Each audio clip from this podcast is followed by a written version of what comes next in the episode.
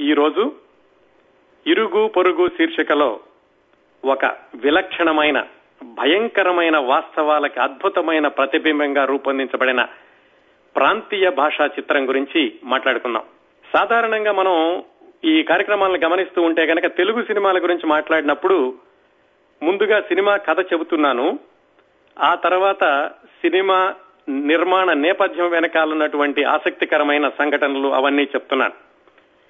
ఈ రోజు మాత్రం ఈ ప్రాంతీయ భాషా చిత్రాన్ని రివర్స్ ఆర్డర్లో పరిచయం చేస్తాను. అంటే ముందుగా సినిమా నిర్మాణం వెనుకనున్నటువంటి ఆసక్తికరమైన కథనాలను పరిచయం చేసి ఆ తర్వాత రెండో అర్ధ భాగంలో ఈ సినిమా కథ ఏమిటో వివరంగా చెప్తాను. ఈ రీజనల్ మూవీ గురించి తెలుసుకోవాలంటే మనం భారతదేశం నుంచి కాకుండా ఇటలీలోని వెనిస్లో ప్రారంభిద్దామండి. వెనిస్ వెళదాం రండి ఒకసారి.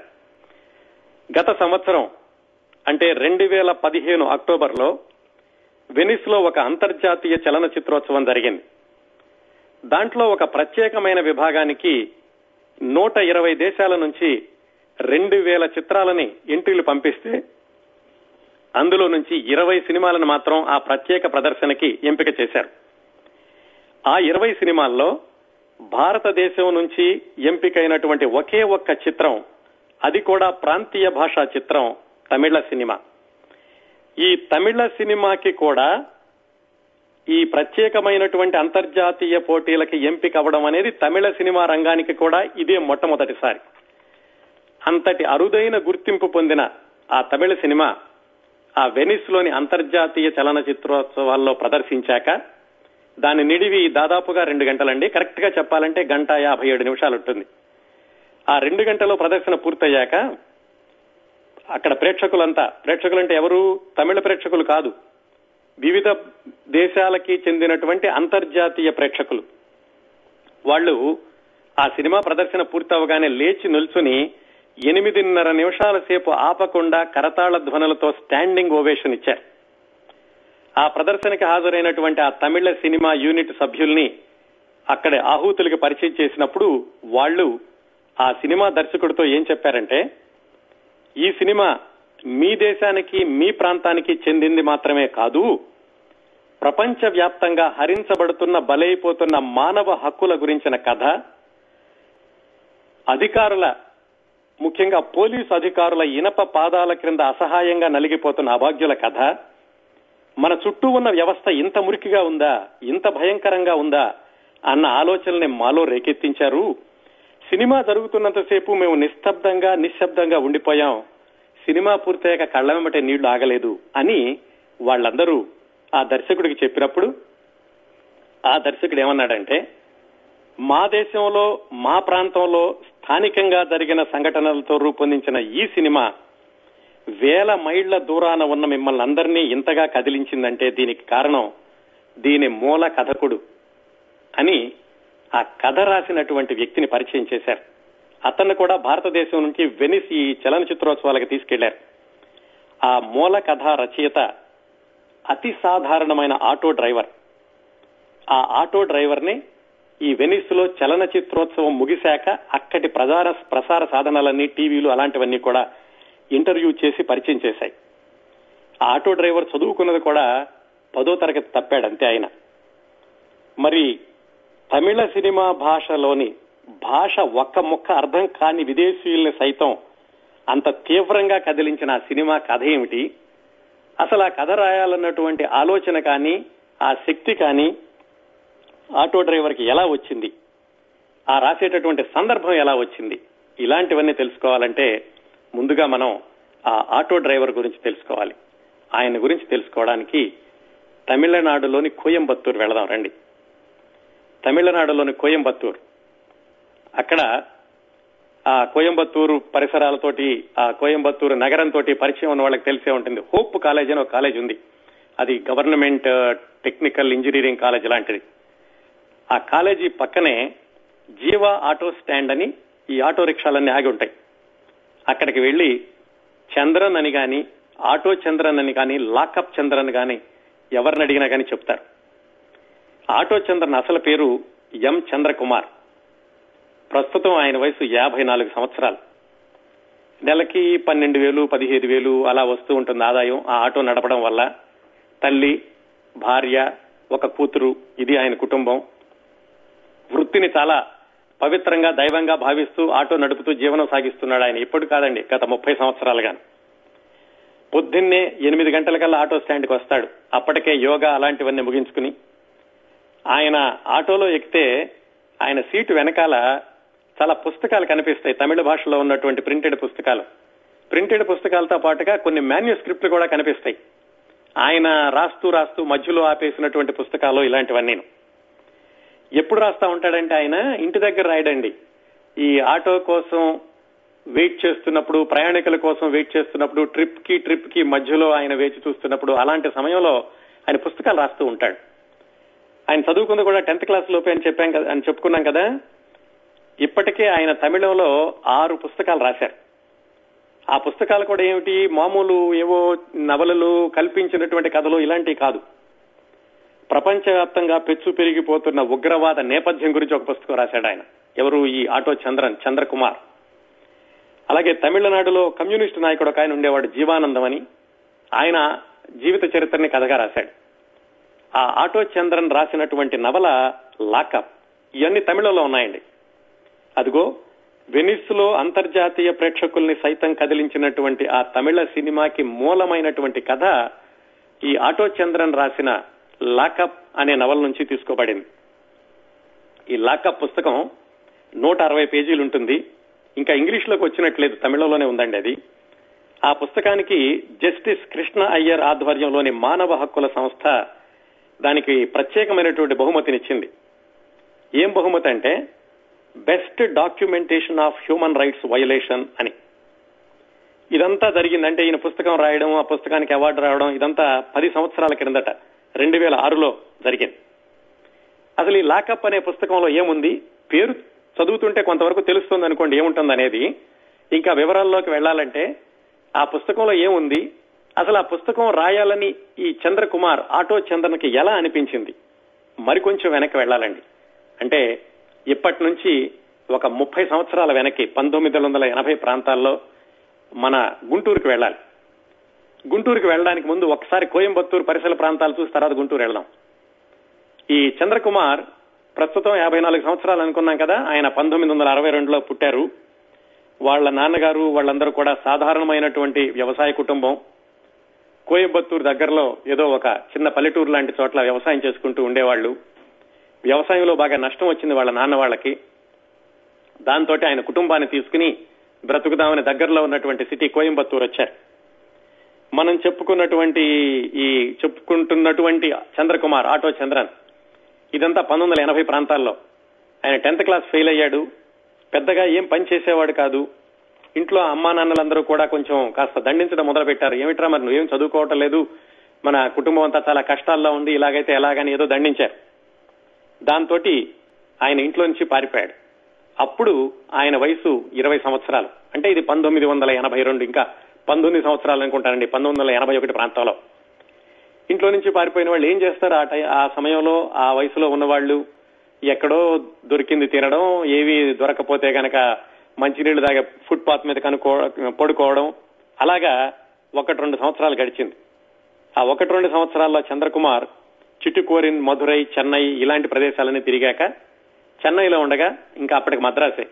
ఎవరో చెప్పారు హైదరాబాద్ అనే ఒక ఊరుంది అది ఇంకా బాగుంటుంది అక్కడ అన్ని భాషలు మాట్లాడతారు అక్కడికి వెళితే ఇంకా ఎక్కువగా నీకు ఉపాధి దొరుకుతుందని ఎవరో ఆయనతో పాటుగా ఉన్నవాళ్ళు ఆ రోడ్డు మీద తిరిగే వాళ్ళు ఎవరో చెప్పారు. దాంతో హైదరాబాద్ వెళదామని ఆ ఎనభై రెండు ప్రాంతంలో మద్రాసులో రైలు ఎక్కాడు. రైలు ఎక్కాక హైదరాబాద్ ఎలా ఉంటుందో తెలీదు ఎంత దూరంలో ఉంటుందో తెలీదు. పైగా ఇల్లు వదిలేసి వచ్చే సంవత్సరం పైగా అయింది. ఆ హైదరాబాద్ రైలు విజయవాడ ప్రకాశం బ్యారేజ్ మీదుగా వెళుతుంటే రాత్రిపూట ఆ బ్యారేజ్ అది చూసి చాలా అందంగా ఉంది అని అక్కడ దిగిపోయాడు.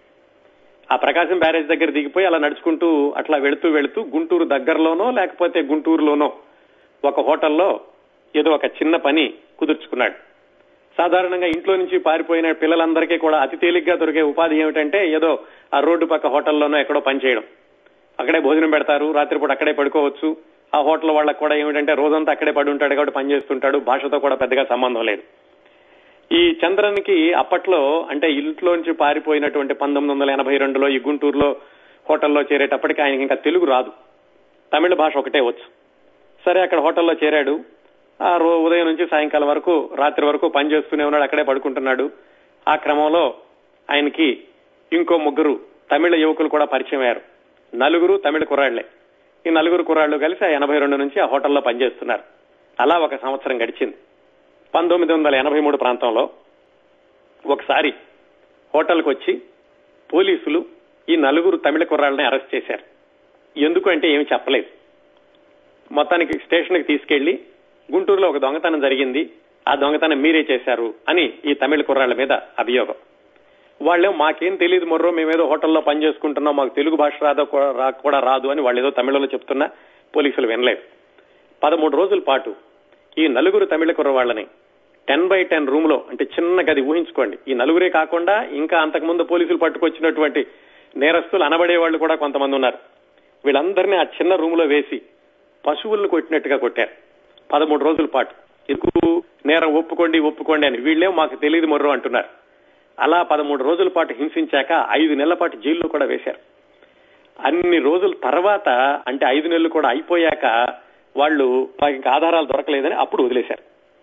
ఇంకా ఆ భయంకరమైనటువంటి చిత్రహింసల్ని వాటన్నిటిని తట్టుకుని ఐదు నెలలు అయిపోయాక జైల్లో నుంచి బయటకు వచ్చాక వాళ్ళు ఇక మాకు వద్దురా బాబు ఇక్కడెందుకు అనుకుని మన దేశం మనం వెళ్ళిపోదాం అనుకుని ఆ నలుగురు పిల్లలు కలిసి మళ్ళీ తమిళనాడు వెళ్ళిపోయారు. తమిళనాడు వెళ్ళిపోయి మళ్ళా కలిసి ఉంటే గనక ఎక్కడ పట్టుకుంటారో పోలీసులని ఎవరి దోవరన వాళ్ళు విడిపోయారు.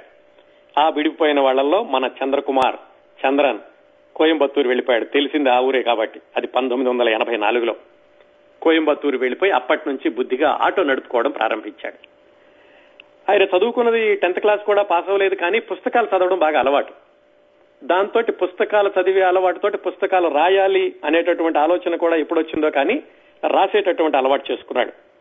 అలా చేసుకుని కొన్ని పుస్తకాలు రాశాడు. రెండో మూడో అది తమిళంలో పబ్లిష్ అయినాయి. తమిళంలో కూడా ఆటో చంద్రన్ పేరు కూడా బాగా అందరికీ తెలిసింది. బాగా పుస్తకాలు రాస్తాడు. కొత్త రకమైన పుస్తకాలు రాస్తున్నాడు అని. రెండు వేల ప్రాంతంలో ఏం జరిగిందంటే ఈ ఆటో చంద్రకు ఒక మిత్రుడు ఉన్నాడు. అతని పేరు జ్ఞాని. అప్పటికే అతను బాలు మహేంద్ర దగ్గర అసిస్టెంట్ డైరెక్టర్గా పనిచేస్తున్నాడు. అతను ఒక రోజు ఈ ఆటో చంద్రన్ దగ్గరికి వచ్చి ఎరా మరి నువ్వు ఎప్పుడో ఇరవై ఏళ్ళ క్రిందట గుంటూరు పారిపోయానని అక్కడ నేను పోలీసులు కొట్టారని చెప్పావు కదా. ఆ సంఘటనలతోటి ఒక నవల్ లాంటిది ఎందుకు రాయకూడదు? రాస్తే బాగుంటుంది కదా అని ఈ ఆటో చంద్రన్కి అతను సలహా ఇచ్చాడు జ్ఞాని అనేటటువంటి మిత్రుడు. అది ఇది జరిగేటప్పటికీ ఇతను గుంటూరు నుంచి వచ్చేసి ఇరవై సంవత్సరాలు అయింది. ఇరవై సంవత్సరాలు దాటినా కానీ ఆ లాకప్లో ఆ చంద్రన్ అనుభవించినటువంటి బాధలు ఇరవై సంవత్సరాల తర్వాత కూడా చాలా పచ్చిగా ఇంకా మానని గాయాల్లాగా ఆయనకి గుర్తున్నాయి బాధ పెడుతూనే ఉన్నాయి. ఈ జ్ఞాని అడిగా కూడా నాలుగైదు సంవత్సరాలు అటు ఇటు తాత్సారం చేశాడు. చివరికి ఆ నవల రాయడం ప్రారంభించి రెండు వేల ఆరులో ఆ లాకప్ అనేటటువంటి పుస్తకాన్ని పూర్తి చేశాడు.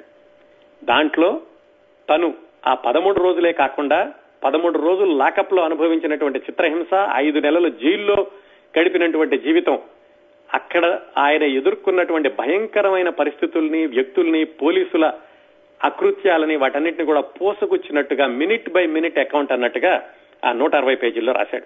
అదిగో అందుకే దానికి best documentation of human rights violation అనే అవార్డు జస్టిస్ కృష్ణ అయ్యర్ ఆధ్వర్యంలోని మానవ హక్కుల సంస్థ ఇచ్చింది. ఇంకా దాంట్లో ఎంత వివరంగా రాశాడు అనేది మనం తమిళం చదివేటటువంటి అవకాశం ఇప్పుడు లేదు కాబట్టి తమిళం చదివే అవకాశం లేని వాళ్ళకి ఇదిగో ఈ దానిని ఆధారం చేసుకున్నటువంటి సినిమా చూస్తే తెలుస్తుంది ఆయన ఎంత తీవ్రంగా రాశాడు అనేది. అక్కడ పోలీసులు ఎంతగా ఎక్స్ప్లాయిట్ చేస్తారు వాళ్ళు మాట్లాడిందే చట్టం ఎలా అవుతుంది కోర్టుకు కూడా వెళ్ళకుండా ఎంతగా బాధలు పెడతారు ఎన్ని రకాలుగా బాధలు పెడతారు ఇవన్నీ కూడా లాకప్ అనే పుస్తకంలో రాశాడు. సరే పుస్తకం రాశారు దానికి అవార్డు వచ్చింది బాగానే ఉంది రెండు వేల ఆరో సంవత్సరం. ఈ జ్ఞాని అన్నతను సినిమాల్లో ఉన్నాడని చెప్పుకున్నాం కదా అప్పటికే బాలు మహేంద్ర దగ్గర భారతీ రాజా దగ్గర అసిస్టెంట్గా చేశాడు. ఆ జ్ఞాని అన్నతను రెండు వేల ఆరు తర్వాత రెండు వేల పది పదకొండు ఆ ప్రాంతాల్లో వెట్రిమారన్ అనే ఆయన దగ్గర అసిస్టెంట్గా పనిచేస్తున్నాడు. ఈ వెట్రిమారన్ ఎవరంటే మీకు మన పాత కార్యక్రమాలు గుర్తుంటే డిసెంబర్లో మనం కాకముట్ట ఈ సినిమా గురించి మాట్లాడుకున్నాం. ఆ సినిమా నిర్మాత నిజానికి ఆయన ఒరిజినల్గా దర్శకుడు వెట్రిమారన్. ఆ వెట్రిమారనే రెండు వేల పదకొండులో అనుకుంటాను. ఆడు కాలం ఒక సినిమా తీశాడు ధనుష్ హీరోగా. దానికి బోలుడని అవార్డులు వచ్చినాయి. ధనుష్కి ఉత్తమ నటుడి అవార్డు అలాగే వెట్రిమారానికి ఉత్తమ దర్శకుడి అవార్డు చాలా అవార్డులు వచ్చినాయి. అక్కడి నుంచి అంతకు ముందు నుంచి కూడా ధనుష్ వెట్రిమారన్ చాలా చక్కటి మిత్రులు. ఈ కాకముట్టయ్య కూడా ధనుష్ వెట్రిమారన్ ఇద్దరు కలిసి నిర్మాతలుగా ఆ సినిమాని నిర్మించారు. అలాగే ఈ జ్ఞాని ఈ లాకప్ పుస్తకం గురించి వెట్రిమారన్కి చదివి చెప్పినప్పుడు వెట్రిమారన్ ఆ పుస్తకం అంతా చదివాడు. ఆయన తీవ్రంగా చెల్లించిపోయాడు ఎలాగైనా సరే ఈ లాకప్ అనేటటువంటి పుస్తకం ఆధారంగా ఒక సినిమా గాని డాక్యుమెంటరీ గాని తీయాలి అని ఆయన నిర్ణయించుకుని చంద్రకుమార్కి ఫోన్ చేశాడు. ఊహించుకోండి కోయంబత్తూరులో ఆటో స్టాండ్లో ఉన్నటువంటి ఒక ఆటో డ్రైవర్కి ప్రముఖమైనటువంటి తమిళ దర్శకుడి నుంచి ఫోన్ కాల్ వచ్చిందంటే ఆయన ఎలాగా ఎలాగా భావించి ఉంటాడు? ఆ ఫోన్ కాల్ చేసి ఆయన అడిగాడు మీ ఆ లాకప్ అనేటటువంటి పుస్తకాన్ని నేను హక్కులు తీసుకుని దాని ఆధారంగా సినిమా తీద్దాం అనుకుంటున్నాను అని. మరి కాదనలేడు కదా చంద్రకుమార్? ఆ విధంగా ఈ సినిమాకి పునాది పడింది. అయితే మొట్టమొదట్లో వెట్రిమారన్ ఏమనుకున్నాడంటే దీన్ని కేవలం ఆ లాకప్ అనేటటువంటి పుస్తకం ఆధారంగా ఒక డాక్యుమెంటరీ లాగా తీద్దాము అనుకున్నాడు. అది ఒక గంట సేపు వచ్చేటటువంటి కథగా రాసుకుని ఆ డాక్యుమెంటరీ లాంటిది ప్రారంభించాక ఆయనకు ఆలోచన వచ్చింది. డాక్యుమెంటరీగా చేస్తే ఇది కొంతమందికే చేరుతుంది. అందరు ప్రేక్షకులకి చేరాలంటే గనక దీన్ని సినిమాగా పొడిగిస్తే బాగుంటుంది అనుకుని ఈ గంట సేపు వచ్చినటువంటి లాకప్ కథని మరొక గంట సేపు పొడిగించి మళ్ళీ ఈ లాకప్లో చంద్రకుమార్ చెప్పినటువంటి విషయాలు ఏమీ కూడా పలసబడకూడదు అంత తీవ్రంగానూ ఉండాలి. మానవ హక్కులు ఎలాగా పరిహరించబడుతున్నాయి అనేటువంటి ప్రధానమైన అంశాన్ని పోలీసుల అకృత్యాలు అనే ప్రధానమైనటువంటి అంశాన్ని ఎక్కడా కూడా గాడి తప్పకుండా దాన్ని పెంచుకుంటూ దాన్ని మరింత బలంగా ప్రేక్షకుల మీద ముద్ర వేయడానికి ఇంకో గంట సేపు కథని పొడిగించి రాసుకుని దాన్ని రెండు గంటల సినిమాగా నిర్మించడానికని ప్రయత్నాలు కొనసాగించాడు వెట్రిమారన్. ఇదంతా రెండు వేల పద్నాలుగులో జరిగిందండి. ఆ సినిమా తీస్తున్నప్పుడే ధనుష్ని కూడా అడిగినప్పుడు ధనుష్ కూడా ఆ సినిమాలో పార్ట్నర్గా చేరాడు ఇది నిర్మించడానికి. ధనుష్ చాలా మెచ్చుకోదగినటువంటి ఈ ఆయన నటుడండి హీరో. ఇప్పటికీ అంటుంటాడు నేను హీరోని కాదు నాలో హీరో అవ్వాల్సిన లక్షణాలు ఏమీ లేవు మీరు అందరూ అంటున్నారు కాబట్టి నన్ను నేను హీరోగా మీరు ఆ, అంగీకరిస్తున్నారు అని. అమితాబ్ బచ్చన్ లాంటి నటుడి సరసన నటించిన ధనుష్ ఆయన చేస్తున్నటువంటి ప్రయోగాలకి చాలా అభినందించి తీరాలి. ఆయన ఇదిగో ఈ వెట్రిమారన్ ఈ లాకప్ అనేటటువంటి నవల ఆధారంగా తీస్తున్నటువంటి సినిమాలో పెట్టుబడి పెట్టడానికి ముందుకొచ్చాడు. ఆ విధంగా మొదలైంది ఈ లాకప్ అనేటటువంటి సినిమా అనే నవల ఆధారంగా తమిళ సినిమా రెండు వేల పద్నాలుగులో మొదలైంది. ఇంతకీ సినిమా పేరు చెప్పలేదు కదా? చాలా మందికి తెలిసే ఉంటుంది ఈ పాటికి. ఆ సినిమా పేరు విచారణై బహుశా తెలుగులో విచారణ అని అర్థం అనుకుంటాను. అంటే పోలీస్ ఇంటరాగేషన్ అనేది. ఆ విచారణ ఈ సినిమా మనం ఇందాక వెనిస్లో చలనచిత్రోత్సవం అంతర్జాతీయ చలనచిత్రోత్సవం రెండు వేల పదిహేను అక్టోబర్ అనుకున్నాం కదా? అప్పటికి ఇంకా భారతదేశంలో విడుదల కాలేదు. మొన్న నాలుగు నెలల క్రిందటే ఫిబ్రవరిలో విడుదల అయింది ఈ విచారణ ఈ సినిమా తమిళనాడంతటాను అద్భుతమైనటువంటి ప్రతిస్పందన వచ్చింది. ప్రేక్షకులందరూ కూడా విపరీతంగా మెచ్చుకున్నారు. మెచ్చుకోవడం కాదు దాన్ని అంతగా వాళ్ళు ఓన్ చేసుకున్నారు సొంతం చేసుకున్నారు. ఆ సినిమాలో విట్రిమారని చూపించినటువంటి పోలీసుల అకృత్యాలని పోలీసుల చేసేటటువంటి దారుణాలని పోలీస్ స్టేషన్లో ఏం జరుగుతుంది వెనకాల అనేదానికి. ఆ సినిమాకి సెన్సార్ వాళ్ళు చాలా కట్స్ చేద్దామన్నారు అవన్నీ అయినాయి కానీ దాని తర్వాత క్రిందటి సంవత్సరం దానికి కేంద్ర ప్రభుత్వం ఇచ్చేటటువంటి జాతీయ స్థాయి అవార్డుల్లో ఉత్తమ ప్రాంతీయ భాషా చిత్రంగా తమిళ భాషా చిత్రంగా దానికి అవార్డు కూడా వచ్చింది ఈ విశారణై అనే సినిమాకి. ఆ విశారణై సినిమా మనం క్లుప్తంగా చెప్పుకోవాలంటేనండి కథ వివరంగా చెప్తాను మీకు. పోలీసు రాజ్యంలోని చీకటి కోణాలపై వెట్రిమారన్ వేసిన సెర్చ్ లైట్ ఈ విశారణై. మనం చూడని మనకు కనిపించని మన పోలీసు వ్యవస్థని మనకే సరికొత్తగా భయంకరంగా చూపించిన చిత్రం ఈ విచారణే. కేసులు బనాయించడం పోలీసుల క్రూరత్వం అమాయకుల్ని నేరస్తులుగా చిత్రించే పైశాచికత్వం అలాగే రాజకీయ నాయకులు పోలీసులు కలిపి ఆడేటటువంటి నాటకాలు ఇలాంటి వాటన్నిటికీ సరిగ్గా అర్థం పట్టిన చిత్రం ఈ విచారణై.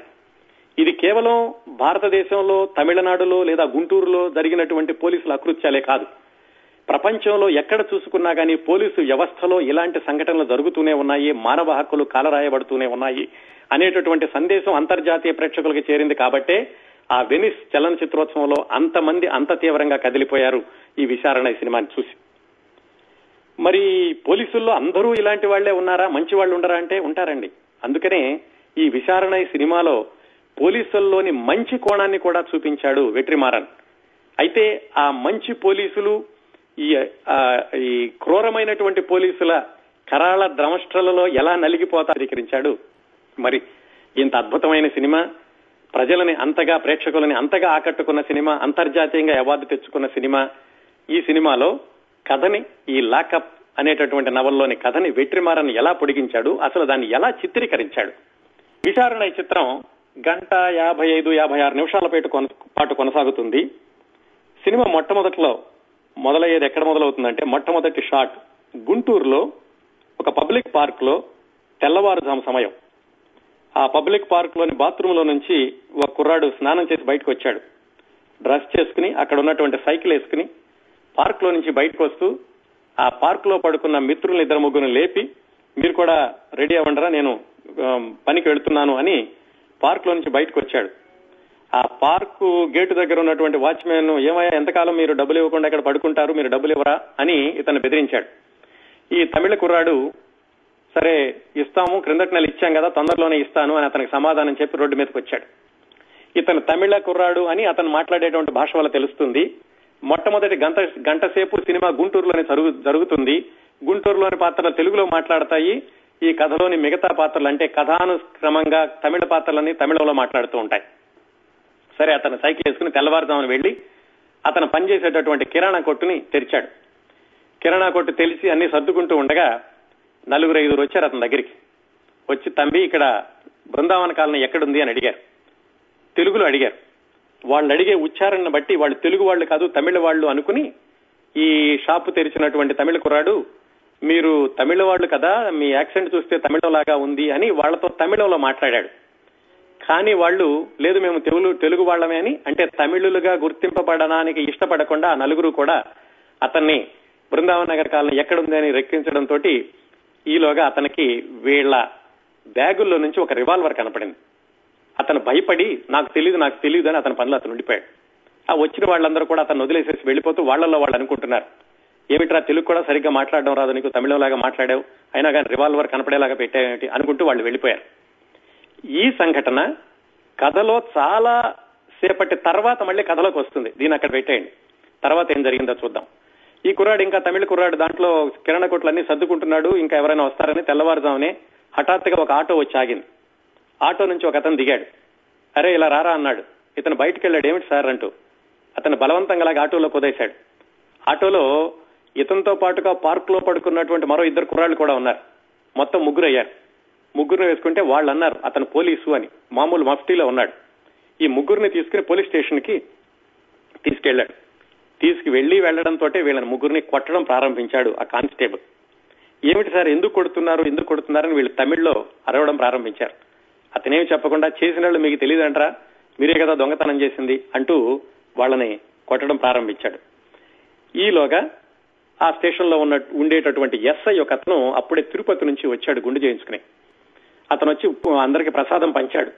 అప్పటి వరకు దెబ్బలు తింటున్నటువంటి ఈ ముగ్గురు తమిళ కుర్రాళ్ళు అతనైనా తనని రక్షిస్తాడేమోనని వాళ్ళకి వచ్చి రానటువంటి తెలుగు తమిళంలోనే అతనికి ఏడుస్తూ చెప్పారు. సార్ మేమేమి చేయలేదు. వాళ్ళిద్దరూ పార్క్లో పడుకున్నారు నేనేదో కిరాణా కొట్లో పనిచేస్తున్నాను. నన్ను తీసుకొచ్చి వీళ్ళ అన్యాయంగా కొడుతున్నారు అని వాళ్ళు చెప్పడానికి ప్రయత్నించారు. ఆ ఎస్ఐ వీళ్ళని చూశాడు. ప్రసాదం తినండిరా అన్నాడు. అని అదేమిట్రా వాళ్ళని మామూలుగా కొడుతున్నారు? చొక్కాలు తీసేసి కొట్టండి అని చొక్కాలు కూడా విప్పించేసి విపరీతంగా భయంకరంగా కొట్టడం ప్రారంభించారు. ప్రారంభించి వాళ్ళని ఆ కేవలం చెడ్డీలతోటి బాగా కొట్టి ఒళ్ళంతా గాయాలయ్యాక ఆ ముగ్గురిని ఒక టెన్ బై టెన్ రూమ్లోకి తోశారు. ఆ రూమ్లో మరికొంతమంది నేరస్తులు కూడా అలాగే చెడ్డీలతో ఉన్నారు అర్ధనగ్నంగా అందరూ దెబ్బలు తగి మూలుగుతున్న వాళ్ళే ఆ దృశ్యం చూస్తుంటే అతను చిత్రీకరించినటువంటి విధానం ఒక బందుల దొడ్డిలాగా పశువుల్లాగా మూగజీవాల్లాగా అక్కడ పడి ఉంటారు వాళ్ళు. సరే పొద్దున్నే అయింది వాళ్ళందరినీ కూడా వరుసనే చెడ్డీలతో ఉన్న వాళ్ళందరినీ మరుగుదొడ్డి దగ్గరికి తీసుకెళ్ళాడు పోలీస్ ఇన్స్పెక్టర్. ఒక్కొక్కళ్ళకి ఐదు నిమిషాలు మాత్రమే మరుగుదొడ్డి వరకు వాడుకుని మళ్ళీ బయటకు రావాలి. అట్లా వెళుతుంటే అక్కడ ఒక లేడీ కానిస్టేబుల్ ఈ విషయాలన్నీ క్రిందటి రోజే చూసింది. ఆవిడ భరించలేక బయటకు వెళ్ళిపోయింది. వీళ్ళకి సహాయం చేద్దామని ఈ ముగ్గురు కుర్రాళ్ళలోనూ కిరాణా కొట్లో పనిచేస్తున్న ప్రధాన పాత్రధారి అనుకుందాం. అతని సినిమా పేరు పాండి. ఆ పాండికి గుర్తు చేసింది ఇక్కడ సెల్ ఫోన్ పెడుతున్నాను మీకు కావాలంటే వాడుకోండి అని. వాళ్ళ సెల్ ఫోన్ తీసుకుని కిరాణా కొట్టు ఓనర్కి ఫోన్ చేశారు. ఆ కిరాణా కొట్టు ఓనర్ కూడా తమిళియనే. అతనికి చేసి ఇలా మమ్మల్ని అరెస్ట్ చేసి తీసుకొచ్చారు. అన్యాయంగా మాకేం తెలియదు వీళ్ళకి భాష అర్థం కావట్లేదు నువ్వు వచ్చి చెప్పకూడదా అని అతన్ని అడిగారు. సరే ఇతని ఈ- ఈ మరుగుదొడ్డి కార్యక్రమం అయిపోయింది. మళ్ళా తీసుకెళ్ళి రూమ్లో పడేశారు టిఫిన్ పెట్టారు మళ్ళీ కొట్టడం ప్రారంభించారు. ఏమిటి చేయాలో వీళ్ళకి తెలియట్లేదు. మీరు నేరం చేశారు ఒప్పుకోండి అని ఏదో చెబుతున్నారు కానీ వివరాలు ఏమీ అర్థం కావట్లేదు. ఏ నేరం ఒప్పుకోవాలి? ఏం చేశాము? ఏం దొంగతనం చేశాము? మాకేం తెలియదు ముర్రో అని వీళ్ళు అంటున్నా కానీ వాళ్ళు కొట్టడం కొనసాగించారు. ఈలోగా ఆ కిరాణా కొట్టు ఓనర్ వచ్చాడు. నిజానికి అతను తమిళ వాడే కానీ తమిళుడు అంటే గనక స్థానికంగా బ్రతకలేమోనని ముప్పై సంవత్సరాలుగా తెలుగులోనే మాట్లాడుతున్నాడు. వీళ్ళ కోసమని తప్పనిసరిగా తమిళంలో మాట్లాడాల్సి వచ్చి పోలీస్ ఇన్స్పెక్టర్ చెప్పాడు. వీళ్ళు నాకు తెలుసు సార్ వీళ్ళలో ఒక అతను నా దగ్గర పనిచేస్తాడు మిగతా వాళ్ళు కూడా ఇతని మిత్రులు. వీళ్ళేం నేరం చేయలేదు. నేరం చేసేవాళ్ళు కాదు. నా దగ్గర నమ్మకంగా సంవత్సరం నుంచి పనిచేస్తున్నాడు అని చెప్పాడు. కానీ ఆ పోలీస్ ఇన్స్పెక్టర్ వినలేదు. వినకపోవడమే కాకుండా నువ్వు వీళ్ళతో కనుక నేరం ఒప్పించకపోతే నిన్ను కూడా అరెస్ట్ చేసి లోపలేస్తామని చెప్పి అతను కూడా బెదిరించాడు. ఇంకా వీళ్ళని కొట్టడం ఎలాగా కొనసాగించారంటే మొహానికి తువ్వాలు చుట్టేసేసి వేడినీళ్ళు పోయడం తలకిందులుగా వేలాడదీసి కొట్టడం కాళ్ళకి సంకెళ్ళు వేసి పరిగెత్తండరా అని చెప్పి వెనకాల నుంచి బాధడం అలాగే తిండి పెడుతూ తిండి తినేటప్పుడు తిండి చెదిరిపోయేలాగా కొట్టడం ఇలా రకరకాలుగా చిత్రహింస చేయడం ప్రారంభించారు. పోని వీళ్ళల్లో ఈ తిండి పెడుతూ కొడుతున్నారని చెప్పి వీళ్ళు ఒక ప్రణాళిక వేసుకుంటారు. అరే మనకేం తెలియట్లేదు ఎందుకు కొడుతున్నారో తెలియట్లేదు ఒప్పుకోమంటున్నారు ఏం ఒప్పుకోవాలి మనం? ఒప్పుకుంటే ఏమవుతుంది అని వాళ్ళల్లో వాళ్ళు అనుకుని మనం తిండి మానేద్దాం అనుకుంటారు. అనుకుని తిండి మానేసి నిరాహార దీక్ష చేస్తారు ఒకటి రెండు రోజులు. ఏం చేయాలో పోలీసులకు అర్థం కాదు. కొడితే చనిపోతారు. చనిపోకూడదు. వాళ్ళ మీద ఒక కేసు ఇరికించాలి. ఒక కేసులో వాళ్ళని బనాయించాలి. వీళ్ళే నేరస్తులు అని చూపించాలి. అది వాళ్ళ యొక్క ముఖ్య ధ్యేయం. పోలీసులకు పైనుంచి ఫోన్లు వస్తున్నాయి. ఎరా బృందావన్ నగర్ కాలనీలో జరిగిన కోటి రూపాయల ఆ కేసులో కుర్రాళ్ళు దొరికారా అంటే దొరికారు సార్ వీళ్ళని ఒప్పించు ఒప్పిస్తున్నాను అని ఇన్స్పెక్టర్ చెప్తూ ఉంటాడు ఆ పై వాళ్ళకి. జరిగింది ఏమిటంటే ఆ బృందావన్ నగర్ కాలనీలో ఒక దొంగతనం జరిగింది కొద్ది రోజుల కిందట. కోటి రూపాయల నగలు ఆస్తి పోయింది. ఆ వాటిని ఆస్తిని రికవర్ చేసుకున్నారు కానీ నేరస్తులు దొరకలేదు. నేరస్తులు కావాలి వీళ్ళకి కేసు క్లోజ్ చేయించాలంటే. నేరస్తులు ఎక్కడి నుంచి పట్టుకొస్తారు? ఇదిగో ఈ తమిళ కుర్రాళ్ళని పార్క్లో పడుకున్న వాళ్ళని ఈ కిరాణా కొట్లో పనిచేసే అతన్ని తీసుకొచ్చి మీరే ఒప్పుకోండి అంటున్నారు. తమిళ వాళ్ళని ఎందుకు పట్టుకొచ్చారు? ఆ క్రిందటి రోజు రాత్రి ఈ ముగ్గురికి ఫ్రెండ్ అయినటువంటి ఇంకో కుర్రాడు అన్నాడు. అతను కూడా తమిళ కుర్రాడే. సినిమా చూసి వస్తుంటే అతను పట్టుకుని ఎక్కడి నుంచి వస్తున్నారా అంటే అతను తమిళలో మాట్లాడడం ప్రారంభించేసరికి మీ మిత్రులు ఎవరున్నారని ఆ విధంగా ఈ ముగ్గురిని మొత్తం నలుగురిని వచ్చి లోపలేశారు. ఎందుకు తమిళ వాళ్ళనే పట్టుకున్నారంటే ఆ దొంగతనం జరిగినప్పుడు ఆ దొంగ తమిళంలో మాట్లాడాడు అని ఆ ఇంట్లో వాళ్ళు చెప్పారు. అందుకని ఈ నలుగురు తమిళ కుర్రాళ్ళని తీసుకొచ్చి ఈ లాకప్లో వేసి కొట్టడం ప్రారంభించారు. సరే వీళ్ళు నిరాహార దీక్ష చేసేసరికి సర్లేరా మీరు మా మాట వింటలేదు కదా మీకు అన్నం పెట్టి పంపించేసేస్తామని చెప్పి ఆ కానిస్టేబుల్స్ని పిలిచి వీళ్ళని తీసుకెళ్ళి శుభ్రంగా భోజనం పెట్టించేసి పోలీస్ స్టేషన్లో సంతకం పెట్టి మనం కొట్టలేదని చెప్పేసి వీళ్ళు వదిలేసేయండిరా అంటాడు. చూసేటప్పుడు ప్రేక్షకులకు కూడా అనిపిస్తుంది పోన్లే వదిలేస్తున్నాడు అని.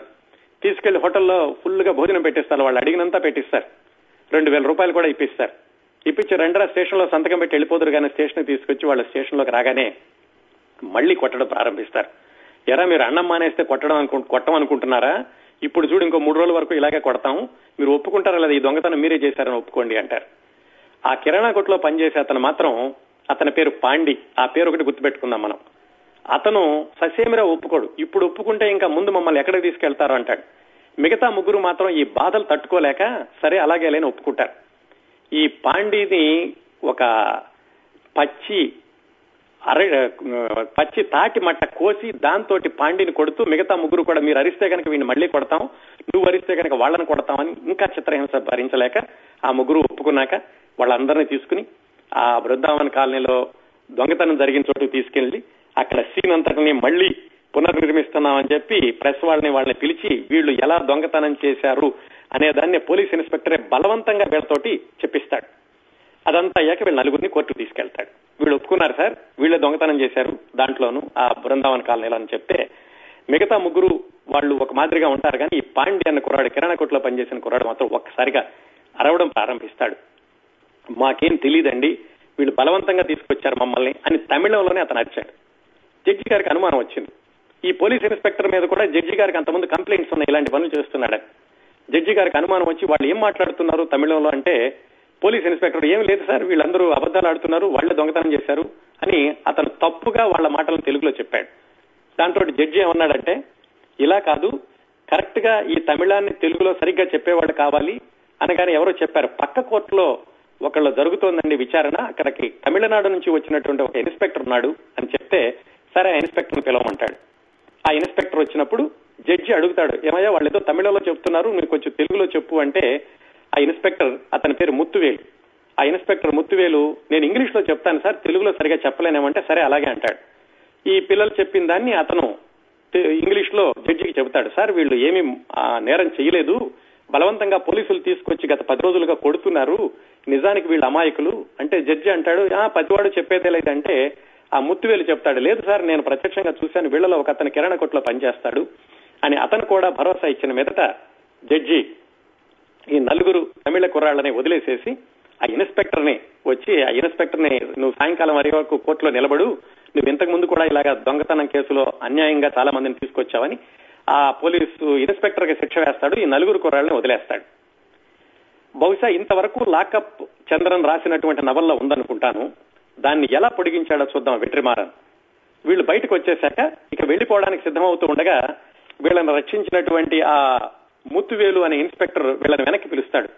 అరే ఏమిటి ఎక్కడికి వెళ్తున్నారా అంటే మేము వెళ్ళిపోతాం సార్ ఇక మా ఊరు వెళ్ళిపోతాం ఏదో లారీనో బస్సో పట్టుకుని తమిళనాడు వెళ్ళిపోతాం అంటారు. అయితే ఈ ఈ ముత్తువేలు అంటాడు ఒక చిన్న సహాయం చేయండి మాకు అని అడుగుతాడు.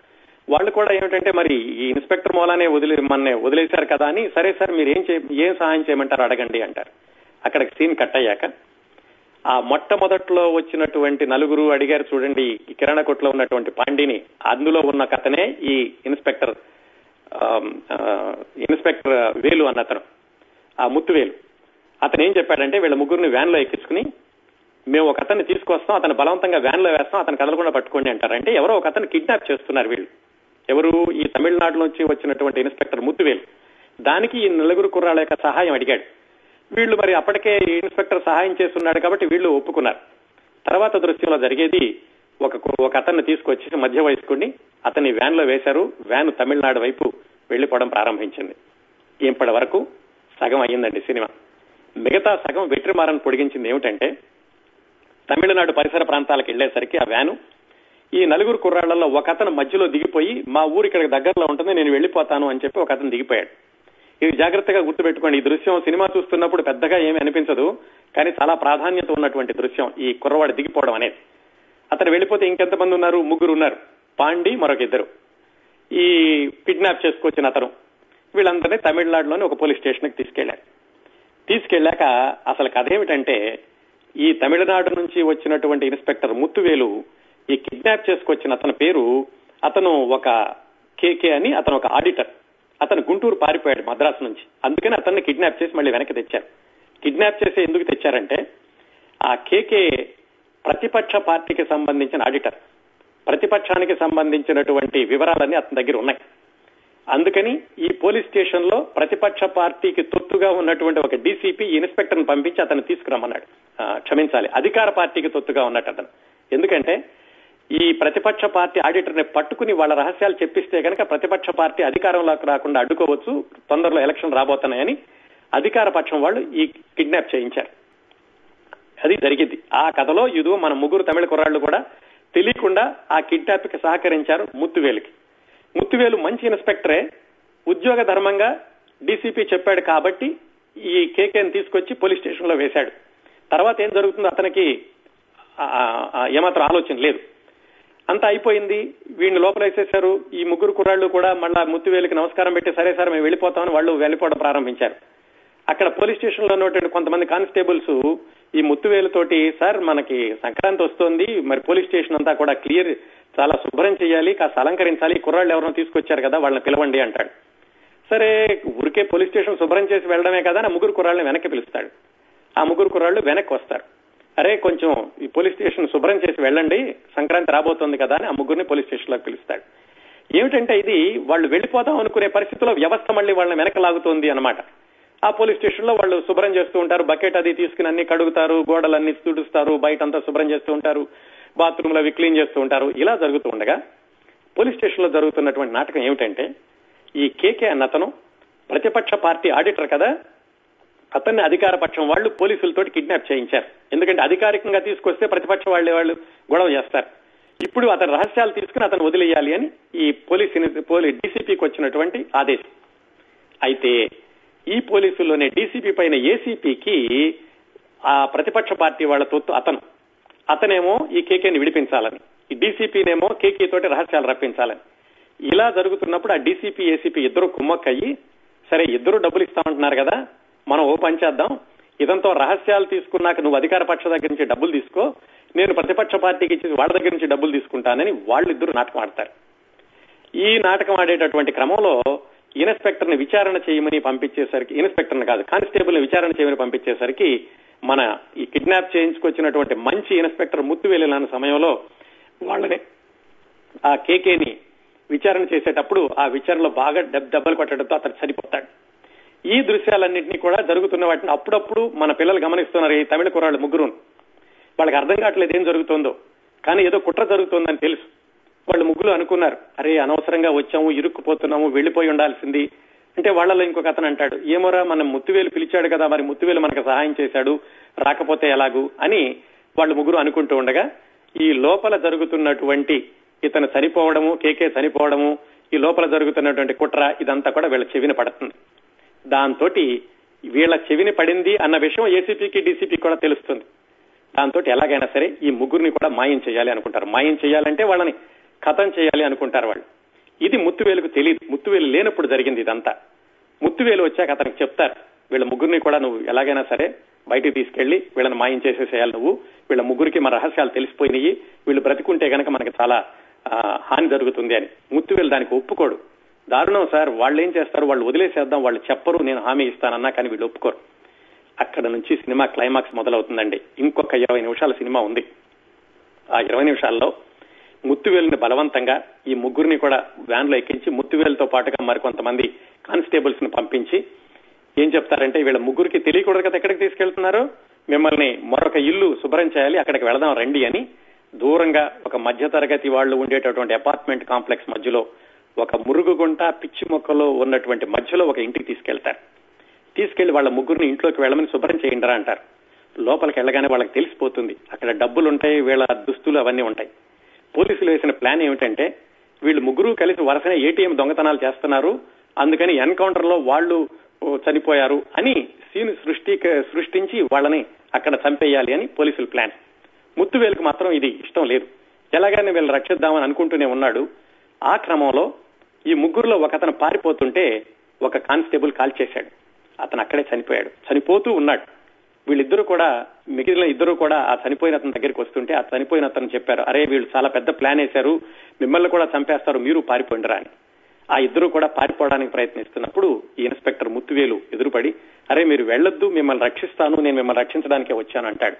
కానీ వీళ్ళు నమ్మలేరు. అక్కడి నుంచి మరొక పదిహేను నిమిషాల పాటు మొత్తం సినిమా అంతా కూడా మురుగుంటలో పిచ్చి మొక్కల మధ్యన నడుస్తుంది. ఆ మురుగుంట సంకేతం ఏమిటంటే ఈ వ్యవస్థ ఒక మురికి గుంట. పోలీసు వ్యవస్థ ఒక మురికి గుంట. పోలీసులు అందరూ కూడా పిచ్చి మొక్కల లాంటి వాళ్ళు క్రూరమైన పోలీసులు అందరూ అనేటటువంటి సింబాలిక్గా పదిహేను నిమిషాల పాటు అక్కడ క్లైమాక్స్ని చిత్రీకరించాడు వెట్రిమారన్. మొత్తానికి ఆ క్లైమాక్స్లో ఇంకో కుర్రాడు కూడా చనిపోతాడు పోలీసుల కాల్పుల్లో. చిట్ట చివరికి పాండి ముత్తివేలు ఇద్దరు మిగులుతారు. ఆ ఘర్షణలో పాండి చేతికి కూడా రివాల్వర్ వస్తుంది. ఒకళ్ళనొకళ్ళు రివాల్వర్ గురి పెట్టుకుంటారు. ముత్తువేలు చెప్తాడు అరే పాండి నువ్వు అది పారేసేయి నేను నిన్ను రక్షిస్తాను. నిన్ను ప్రెస్ దగ్గరికి తీసుకెళ్తాను అందరికీ చెప్దు కానీ అతను అంటాడు మిమ్మల్ని ఎలా నమ్మాలి సార్? మమ్మల్ని రక్షించి తీసుకొచ్చి మమ్మల్ని అంతా కథం చేశారంటే నేను కదరా చేసింది వేరే వాళ్ళు. మిమ్మల్ని ఎలాగా రక్షిస్తాడంటాడు. వీళ్ళిద్దరూ ఒకళ్ళనొకళ్ళు గురి పెట్టుకుంటూ ఉంటే ఈ ముత్తువేలు వెనకాల ఇంకో కానిస్టేబుల్ ఉన్నాడు ఈ రివాల్వర్ తోటి. అంతే. రివాల్వర్ పేలింది మూడు రివాల్వర్స్లో ఏ రివాల్వర్ పేరిందో తెలియదు సీన్ అంతా స్క్రీన్ అంతా నల్లగా అయిపోయింది. సినిమా అయిపోయింది. ఆ వెనకాల వచ్చే వచ్చే మాటల్లో ఈ కానిస్టేబుల్కి ఏసీపీ చెప్తాడు. ఇద్దరిని కథం చేసేసే రేపొద్దునే ప్రెస్ మీట్ పెట్టి పోలీసుల్ని వీళ్ళు ఎలాగా హతం చేశారు అని వాళ్ళ మీదకి వచ్చేలాగా నువ్వు ప్రెస్లో రిలీజ్ చెయ్యని చెప్తాడు. అక్కడితో సినిమా అయిపోతుందండి. అప్పుడు ఆ మధ్యలో దిగిపోయినటువంటి మిత్రుడు ఒక ఉన్నాడు కదా అతన్ని చూపించి ఇతనే మిగిలిపోయినటువంటి చంద్రకుమార్. అతను రాసిన లాకప్ నవల ఆధారంగానే ఈ సినిమా చూపించామని చెప్పి ఆ చంద్రకుమార్ ఫ్యామిలీ ఫోటో చూపించి చంద్రకుమార్ వెనిస్లో ఇచ్చినటువంటి ఉపన్యాసంతో సినిమా ముగుస్తుంది. ఇదండి కథ. ఎంత భయంకరమైనటువంటి దృశ్యాలని విపరీతంగా చిత్రీకరించే వెట్రిమారన్. కొంచెం హింస ఎక్కువగా ఉన్నట్లుంటుంది. కానీ ఆ పోలీసుల అకృత్యాలు అంతగా ప్రేక్షకుల్ని చేరాలి అంటే ఆ మాత్రం హింస అవసరమే అనిపిస్తూ ఉంటుంది. ఇది సరదా సినిమా కాదు కాలక్షేపం సినిమా కాదు ఇందులో కామెడీ లేదు స్త్రీ పాత్ర లేవు డ్యూయట్స్ లేవు. కానీ భయంకరమైనటువంటి వాస్తవం ఉంది. మానవ హక్కులు ఎలాగా హరించబడుతున్నాయి పోలీసులు ఎలాంటి అకృత్యాలు చేస్తున్నారు కొంతమంది పోలీసులు. ఆ పోలీసుల చీకటి రాజ్యం మీద సెర్చ్ లైట్ ఈ విచారణ అదండి విచారణ చిత్ర విశేషాలు.